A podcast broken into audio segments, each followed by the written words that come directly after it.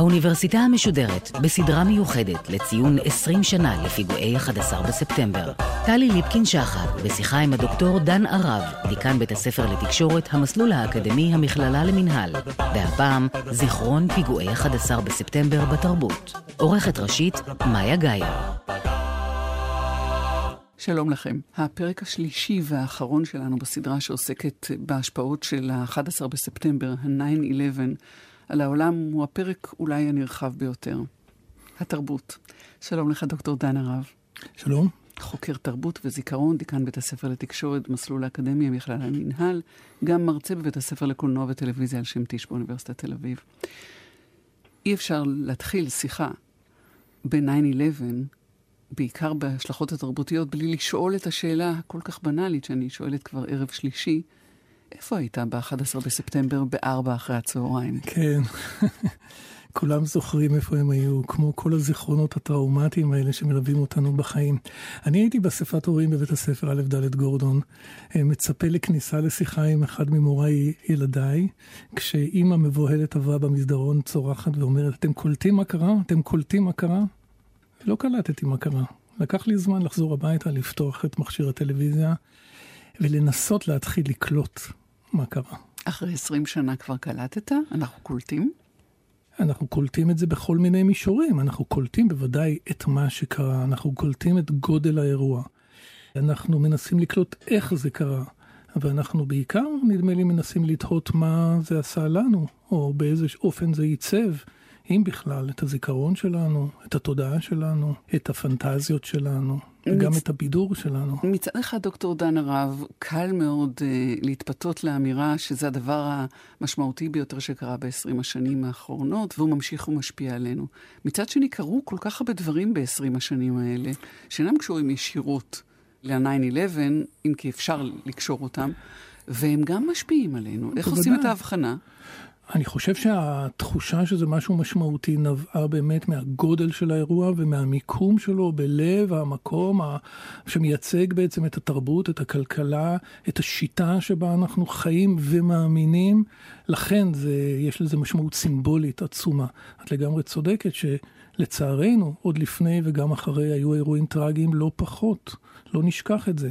אבל תרבות אה, נוטה להתעלות בייצוגים, נוטה להתעלות בסמלים, והכוח של האירוע הזה, והסימבוליות שלו, והוויזואליות שלו, היא כל כך כל כך עוצמתית, שאין ספק שאנחנו זוכרים את זה וחוזרים, הנה, אנחנו חוזרים לחשוב על האירוע הזה. זה כמעט מייתר את השאלה שלי, מה הופך את זה באמת לאירוע שאנחנו נתלים בו, והופכים אותו, מאמצים אותו. כאירוע המכונן? כי אמרת, ויזואליה. איקוניות והפתעה מוחלטת. הרבה אנשים אה, דיברו על הכשל של הדמיון. אנחנו חיים בעולם של פנטזיות, אנחנו חיים בעולם שבו אנחנו חשופים לסרטי אסון ולגיבורי על, ואנחנו כל כך נוטים ונוהים אחר סיפורים שהם גדולים מהחיים. והנה בא סיפור גדול מהחיים. מבחינתנו זה היה סיפור גדול מהחיים. אנשים צפו בוויזואליה הזאת ואמרו, או שהם אמרו, זה לא ייאמן, או שהם אמרו, וואו, זה סרט. זה סרט. הם הכחישו את עובדת היות הדבר הזה מציאות, כי זה לא יכול להיות מציאות. זה חייב להיות פנטזיה. אם זה היה קורה עכשיו, עדיין היו אומרים זה סרט, או שיש כבר איזה מונח אחר שמדמה דבר שהוא גדול מכל דמיון? אסונות בקנה מידה שכזה, אנשים צורכים אותם כסוג של הנאה מגונה, סליחה על הביטוי לא, הזה. זה פורנוגרפיה לשמה, אבל, זו... אבל המונח סרט שפתאום עולה בדעתי שהוא כבר אולי אנכרוניסטי, היום זה לא סרט, היום זה אולי משחק וידאו, לא יודעת. כן. כן, זה פנטזיה, זה מוצר uh, מעוצב, זה מוצר בידורי, זה מוצר מתוסרט. מישהו הגה אותו, מישהו כתב אותו ומישהו בו גם עיצב אותו עבורנו. לזה הכוונה שהם אמרו סרט. זה לא יכול להיות, זה משהו שהוא גדול מעבר לדמיון. אמרתי פורנוגרפיה לשמה, בוודאי הגזמתי, ומצד שני באמת האובססיביות שבה אנחנו צורכים, צרכנו אז ולהערכתי ממשיכים וצורכים את התמונות, את התמונות האלה. אני זוכרת אותי בניו יורק אחרי כמה חודשים אין סוף תערוכות צילום, הצגות, זאת אומרת, לא תערוכות בגלריות גם, אבל לא רק, בכל מקום התמונות, התמונות, התמונות, ואני לא רוצה להחמיץ אפילו אחת. זה לא, זה לדעתי לא יכול להיות אחרת. אנחנו, אני חושב שאנחנו בנויים בצורה כזאת, והתקשורת עושה את כל שהיא יכולה בדיוק כדי להוביל אותנו אל המקום הזה, למקום שפסיכואנליטיקאים קוראים לו הממשי. התשוקה שלנו אל משהו שהוא מעבר, או משהו שהוא מעבר ליומיומי, לשגרתי, משהו שמחבר אותנו באמת לאיזה שהם יסודות קמאיים כאלה, שהתרבות היומיומית שלנו בעצם מחקה. אירוע כזה מזכיר לנו בעצם את התופת, הוא מזכיר לנו בעצם את האימה, הוא מזכיר לנו את אותו דבר ראשוני, הבשר, החרוך, המראות הקשים. הדבר הזה הוא דבר שהוא מצוי בתוכנו, ואירוע מן הסוג הזה באיזשהו אופן חושף אותו. הוא חושף אותו וגורם לנו לרצות לראות ובו זמנית לנסות שלא לראות, בו זמנית לנסות להסיט את המבט מן הדבר הזה. זה מין כוח כזה שקיים בתוכנו, שביום יום אנחנו בעצם מכחישים אותו לחלוטין. התמונה האחת שלך? התמונה האחת שלי היא דווקא לא הכניסה של המטוס אל המגדל הצפוני, אלא האדם הנופל. האדם הנופל כסוג של מטאפורה. היו הרבה אנשים שקפצו אל מותם מן המגדלים, אבל אחד נחרד בזיכרון הקולקטיבי בזכות תצלום שצילם צלם עיתונות, והתצלום הזה כל כולו יופי אסתטי בלתי רגיל, שקט. שנמצא שם, והדמות הזאת שצונחת אל מותה בקווים ישרים שמתלכדים עם הקווים הארכיטקטוניים של הבניין, ואתה לא יודע אם זה לא משהו נורא נורא יפה. ונשאלת השאלה, האיש הזה מציל את עצמו בעצם ממוות הרבה הרבה יותר נורא משרפה, או שהוא בעצם מתאבד? זה מגלם אולי את הסיפור כולו של התרבות, וכל מה שהתפתח בעקבות כן. אגב, הסיפור הזה, נעשו עליו מחקרים וניסיון לזהות את האיש הספציפי הזה, וגם את התפקוד של התקשורת בהקשר של התצלום הזה, שהוא נורא מעניין, כי התקשורת לא רצתה לפרסם את התצלום הזה. תחשבי, התצלום הזה שהפך לאחד האייקונים של האירוע, דווקא בזמן אמיתי לא פורסם, מכיוון שאנשים חשבו שהוא מעודד את ההתאבדות. לימים, זמן קצר אחר כך, בעצם התחילו לתפוס את האנשים האלה כסוג של אנשים שקיבלו החלטה. אנשים שבזמן של מצב של הלם ושל מצב של אין אונים, קיבלו החלטה וביצעו אותה. זאת אומרת, באיזשהו אופן מימשו, אם תרצי, איזושהי תפיסת עולם שכולנו חיים לגביה. אז תראה, זה שאנחנו אחרי 20 שנה יושבים פה ביפו באולפן ומדברים על זה באותה תשוקה, או באותו ניסיון לפענח משהו בלתי מפוענח, עד כמה ה-9-11 מתקרב לפענוח שאלת החיים והמוות. המקריות, וואו, הזמניות. זאת, ה... אני, אני בהחלט חושב שזה דבר, זו שאלה מעניינת, אני חושב שזאת שאלה שקשה לענות עליה. 9-11 העלה סוגיה חדשה בעולם של המחקר הפסיכואנליטי לדוגמה. והוא העלה את השאלה, קודם כל, האם אנחנו כחברה יכולים לראות את הטלוויזיה כגורם שמחולל טראומה? האם צפייה בטלוויזיה עשויה להיות צפייה טראומטית? להרבה אנשים הם חשבו שכן, הטלוויזיה מבוססת כל הזמן על שטף, אבל על יצירה של שוקים קטנים כאלה, שאמורים להשאיר אותנו כל הזמן על המסך, נכון? אנחנו כל הזמן אמורים לדעת שהנה הולך לקרות משהו גדול. אבל המשהו הגדול הזה הוא לא באמת גדול, הוא הרבה פעמים מלאכותי. ופה קרה דבר באמת גדול. משהו שיצא משליטה. גם התקשורת יצאה בעצם משליטה בדקות הראשונות. לא היה תקדים לדבר הזה, איך בדיוק מתמודדים עם הדבר הזה. אני חושב שכן, לשאלתך, נדמה לי שזה אירוע שמלמד אותנו שאנחנו אף פעם לא יכולים לחזות שום דבר. ולכן הוא מונצח בכל כך הרבה אופנים ומתבטא בכל, כמעט בכל תחומי התרבות. אני רוצה להתחיל איתך במשהו שאתה מתמחה בו, והוא איך זוכרים. אז uh, למשל האתר, ה-Ground Zero. כן. שמצד אחד הוא באמת הבריכה הזאת הנהדרת, ומצד שני הוא המו"ל, יש שם מרכז קניות. את יודעת, גם יום הזיכרון האמריקאי טוב, הוא, יום, ברור. הוא יום של קניות. Uh, הקפיטליזם, uh, נדמה לי, יודע לנכס את הלאומיות ואת הרגשות הלאומיים. זה לא דבר חדש, טלי, זה גם קיים אצלנו, אנחנו אולי לא תמיד רואים את זה. אלה שתי תופעות בחיים שלנו שלגמרי לגמרי מחוברות. תחשבי על ערוץ 2. כן, אבל... הערוץ השני. אבל, בין... אבל כשאני חושבת על ה cluster הלבן הזה שם, ב Ground Zero, כן. ושהוא שהוא בעצם מרכז קניות, אולי האמירה בו היא, החיים ממשיכים. אני מסכים איתך שצריכה היא אולי המאפיין המובהק של השיטה שבה אנחנו חיים. נדמה לי שזה היה בוש הבן, שקרא לאנשים לחזור לצרוך. לחזור לצרוך. זה אולי הדבר הכי מובהק, ואנחנו מכירים את זה גם היום בעולם של הקורונה וכן הלאה. אתה יוצא לקניות, אתה קונה, יש לך כסף, אתה גם לא מפחד לקנות, אתה נורמלי, אתה, אתה בן יקיר של השיטה.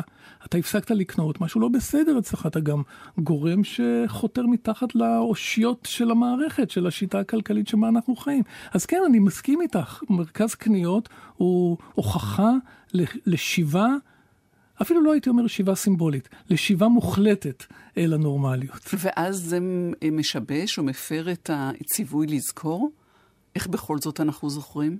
תראי, אני חושב שצריך לעשות הבחנה בין זיכרון אישי, הנצחה של uh, קורבנות, לבין השאלה של הזיכרון הלאומי, השאלה של הזיכרון הגדול, נקרא לזה ככה.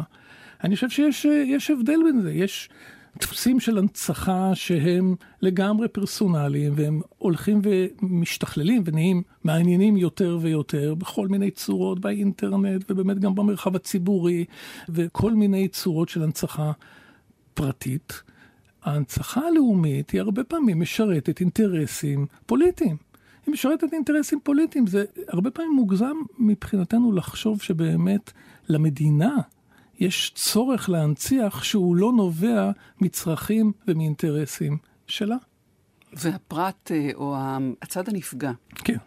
ויש אה, אלפי אנשים שהם נפגעים, במכפלות, ההרוגים הם כמה אלפים, אבל בני המשפחות שלהם. כמה ההליך של אה, ההנצחה או של הביטויים התרבותיים מתחשב בהם?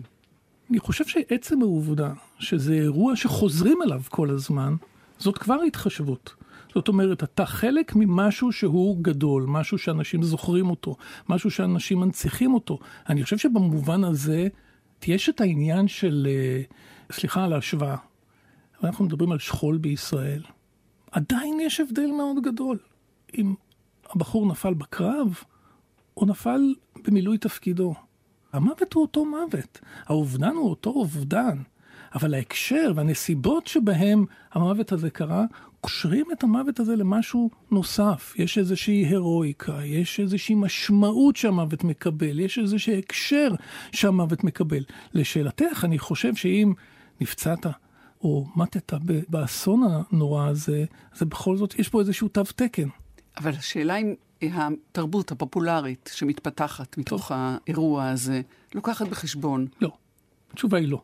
התרבות הפופולרית יש לה אינטרס אחד ויחיד, והוא לייצר היענות, לייצר קשב, לייצר רייטינג, לייצר כסף. זה מה שתרבות פופולרית עושה. היא כמובן נשענת על מוסכמות חברתיות רחבות, כי אם היא תהיה יוצאת דופן, היא לא תציג את המימדים האלה של אה, היענות. אבל בסופו של דבר אין לתרבות הפופולרית את האינטרס הזה שאת מדברת עליו, של רגישות אה, אנושית ושל כבוד, אלא בסופו של דבר היא מונעת מאותם דברים שדיברתי עליהם קודם. בהינתן שהפיגועים של ה-11 בספטמבר הם טראומה קולקטיבית, התגובות או הביטויים התרבותיים של הטראומה הקולקטיבית הזאת לוקחים בחשבון איזה ממוצע או שיש מגוון של אה, ביטויים וייצוגים אה, מקוטלגים על פי הפרטים בקולקטיב הזה. תראי, אנחנו בעיקר מדברים על תגובות של המערב. אז התגובות שאת יכולה לזהות זה או באמת התייחסות לערכים אנושיים שהאסון הזה הציף. רעות, עזרה הדדית, אה, קבלת החלטות, גבורה, דברים מן הסוג הזה, תפקוד תחת האש או תחת הנסיבות המיוחדות האלה. בסוף זה איזשהו ניסיון לשקם גם איזושהי תפיסה חברתית. אז באופן טבעי, אני חושב שלשם הולך הממוצע הזה שאת מדברת עליו. ומה הוא בא לידי ביטוי? אנחנו יכולים לדבר על סרטים, אנחנו יכולים לדבר על, אה, לדוגמה, הסרט שהוא מאוד אה, התפרסם, אה, הסרט שנקרא טיסה 93. טיסה 93 זה סרט עלילתי, אבל סוג של דרמה דוקומנטרית אפשר להגיד, מכיוון שהוא... הוא לא מחפש את הסיפור הגדול מהחיים, הוא נדמה לי אפילו לא חוזר לתמונות הזוועה הגדולות האלה, אלא בדיוק להפך, הוא הולך בקטן. הוא הולך על סיפורם של אנשים רגילים, כמוני וכמוך, שפשוט קנו כרטיס, עלו למטוס ונקלעו לנסיבות שאולי כל אחד מאיתנו יכול להיקלע. עכשיו נשאלת השאלה איך אתה מתנהג בסיטואציה הזאת.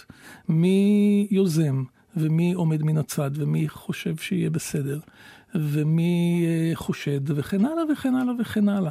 בסוף זה דינמיקה קבוצתית, זה דינמיקה אנושית, שהיא נכונה בעוד מקומות, רק שהאירוע הזה לקח את זה בעצם לקצה. אם תרצי, זה עוד איזה מין, איך נקרא לזה, מיקרוקוסמוס של החברה. כאילו המטוס הזה שטס, ובדקות האלה הוא בעצם מהווה איזשהו מיקרוקוסמוס של החברה שאנחנו יכולים להזדהות או לשים את עצמנו מול, מול כל אחד מהנושאים האלה. בין הז'אנרים, בין הסוגות, יש כן. את הדוקו כן. ודוקו דרמה.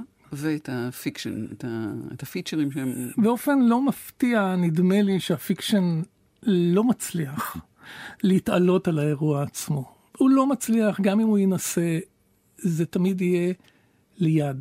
האירוע הוא גדול במקרה הזה מן הדמיון.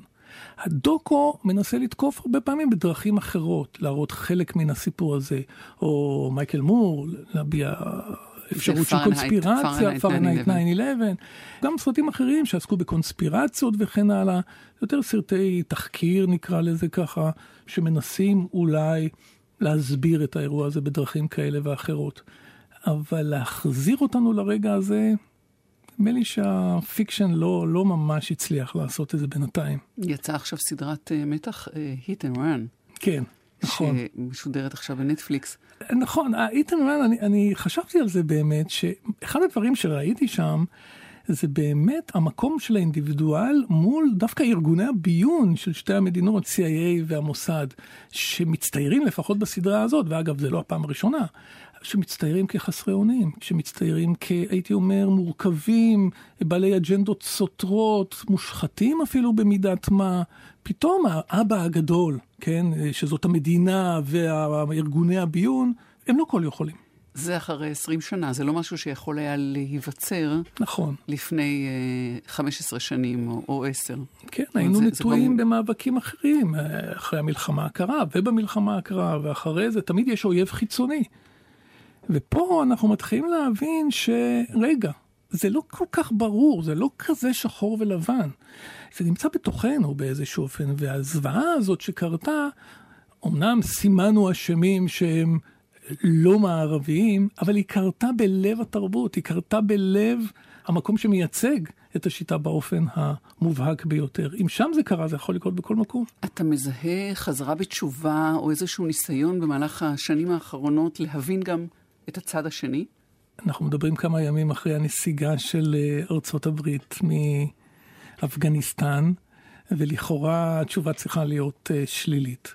אני חושב שתלוי את מי את שואלת, וזה תלוי. אני לא חושב שברמה המדינית, כן, אנחנו עדיין נמצאים שם, לא בשיח המערבי, אני גם לא חושב שבשיח הישראלי. אבל בשיח התרבותי. בשיח התרבותי אני חושב שכן, כי זה מייצר, קודם כל, עניין.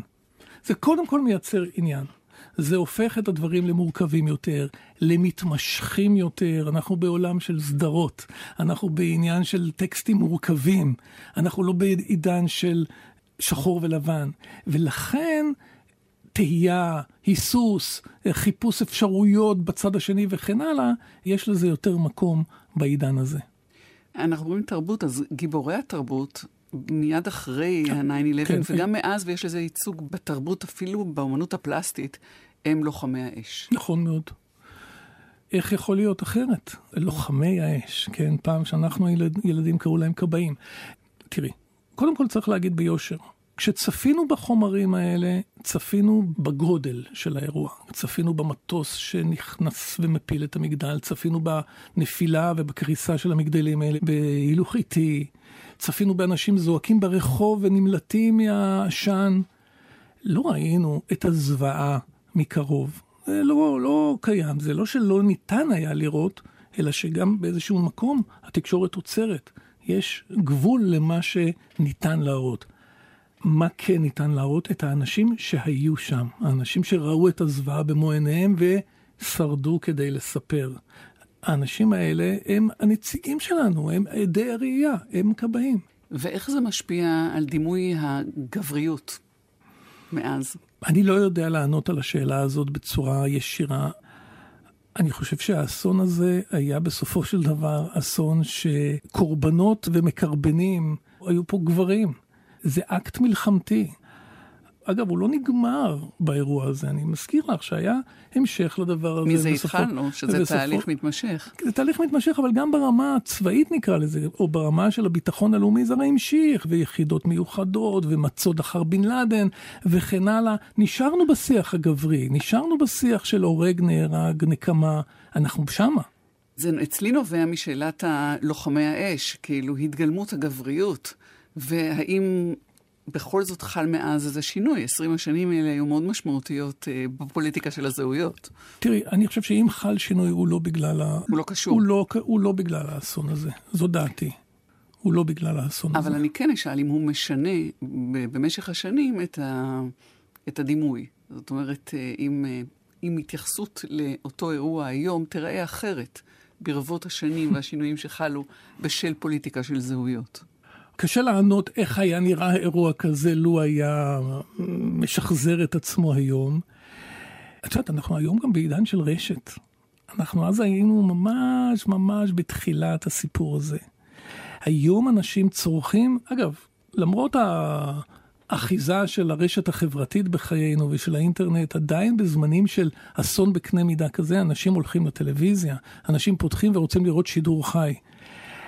ועדיין, הרשת מלאה בקולות אלטרנטיביים, בקולות אחרים, בקול... אתה קורא פוסט אחד ומיד אחרי זה אתה קורא את הפוסט שמתנגד לו, ואתה שואל את עצמך, רגע, איפה אני ממקם את עצמי בדבר הזה? פחות ופחות אנחנו יכולים להגיע לאיזושהי אמת שאנחנו יכולים לאחוז בה, שאנחנו יכולים להסכים עליה. ועד כמה, דוקטור דן הרב, נבלמה, נפגמה, או שמא התחזקה ההגמוניה של האמריקאים בהשפעה על התרבות המערבית? הפגיעה פה היא פגיעה קולוסלית, זה, זה ברור לגמרי, זה פגיעה מעבר לקורבנות, זה פגיעה בגאווה הלאומית, זה פגיעה ב- ביכולת של האומה האדירה הזאת אה, להגן על עצמה במקום הכי מרכזי. אני מזכיר לך גם שהיו מטוסים שפגעו בפנטגון. אה, זאת אומרת, מהרבה בחינות זה סוג של השפלה, סליחה על הביטוי הזה, זה, זה, זה מה שזה היה. אז ברור שזה תרם. לצד uh, מימדים אחרים שתורמים לאיזושהי הקהיה בתפיסה שלנו את הכוח האמריקאי uh, ברמה הכלכלית וכיוצא בזה. אבל בהקשר התרבותי פרופר, על כל מימדיו, האם ארה"ב שומרת על המעמד שלה? אני חושב שארצות הברית היא עדיין יצרנית מאוד מאוד מרכזית. בשדה של התרבות הפופולרית, אם זה השדה של הקולנוע והטלוויזיה והדיגיטל ו- ו- והרעיונות שמגיעים משם והמוצרים והמותגים וכן הלאה, זה יהיה לא נכון להסתכל על אסון התאומים כסיפור שחיסל או אפילו ביטל את ההשפעה האמריקאית הגדולה. מה שקרה מאז ולא רק בגלל האסון, זה שנוספו עוד ועוד מימדים או צורות כמו באמת, אה, דיברתי על הרשתות החברתיות, אנחנו יכולים לדבר על שינויים כלכליים שקורים בעולם, אנחנו יכולים לדבר על העלייה של סין שהיא מובהקת לגמרי. אלה דברים שקרו לדעתי ללא קשר עם אסון התאומים. לצד האסון, בוודאי שגם להם יש השפעה על שינוי הכוח כפי שאנחנו תופסים את הכוח התרבותי של אמריקה. יש עוד הרבה מאוד אפשרויות, ומה שקרה במיוחד זה שתמיד היו אפשרויות, אבל היום אנחנו יותר חשופים לאפשרויות האלה. זה הנקודה. אין לנו בעיה לצפות היום בסדרה שמגיעה מסין. זה חשוף, אנחנו יכולים לצפות ולהתעניין בזה. מאירופה, מדרום אמריקה, מאיפה שזה לא יהיה. מהבחינה הזאת זה איזן במידה רבה, או במידה מסוימת לפחות, את הכוח התרבותי האמריקאי, שהוא עדיין משמעותי. האם זה אומר שנגיד כך, חל פיחות במעמדו של אירוע 9-11 בהקשר התרבותי? זה תלוי את מי את שואלת. את יודעת, תלוי באיזה גיל אתה. אם אתה תדבר היום עם אנשים שהם בני 15 או בני 20, הם צורכים דברים אחרים, הם שמעו על אסון התאומים, אולי אפילו הם אמרו וואו, ושם זה פחות או יותר נשאר, הגיבורים שלהם הם גיבורים אחרים, הם, הם חשופים למודלים אחרים, לגיבורי תרבות אחרים, לגיבורי על, לדוגמה, וכן הלאה. זה לא שהאסון הזה נראה היום פחות גדול עבורך ועבורי, אבל הוא בוודאי, המשמעות שלו ההיסטורית, ולכן גם התרבותית, מבחינת אנשים שהם הרבה יותר צעירים מאיתנו, היא שונה לחלוטין. אבל, שנייה, מה שכן מאוד מאוד ברור, זה שהכמיהה המגונה לאסון, היא לא חלפה מן העולם. האסונות ממשיכים להתרחש ולהיארז בדרך מסוימת על ידי התקשורת. זה הדבר החשוב. הכמיהה שלנו לאסונות כמשהו שאנחנו מסניפים אותו ממש, היא לא פגה. הרי בזה פתחנו. נכון. אז נכון. אנחנו מסיימים בידיעה שהכמיהה הזאת קיימת, הרף זז. כן. אני ראיתי לקראת השידור הזה איזשהו משהו ביוטיוב שמדבר על עשרת האסונות הפופולריים ביותר בטלוויזיה. אסון התאומים לא היה מקום ראשון. מה כן היה? נדמה לי שזה היה צונאמי. ושוב, הם דיברו על הייצוג.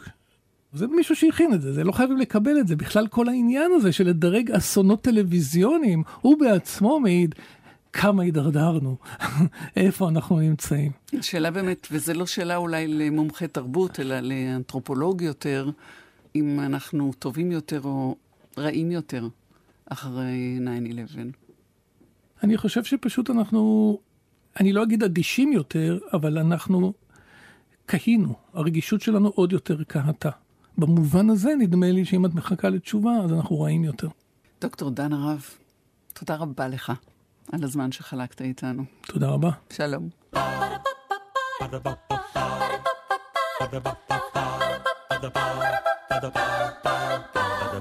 האוניברסיטה המשודרת, בסדרה מיוחדת לציון 20 שנה לפיגועי 11 בספטמבר. טלי ליפקין-שחק שוחחה עם הדוקטור דן ערב, דיקן בית הספר לתקשורת, המסלול האקדמי המכללה למינהל, על זיכרון פיגועי 11 בספטמבר בתרבות. עורכת ראשית, מאיה גאייר. עורכים ומפיקים, עמרי שדר אינספקטור ודניאל סלומון. ביצוע טכני, דוד ון. האוניברסיטה המשודרת, בכל זמן שתרצו, באתר וביישומון גלי צה"ל, ובכל מקום בו אתם מאזינים להסכתים שלכם.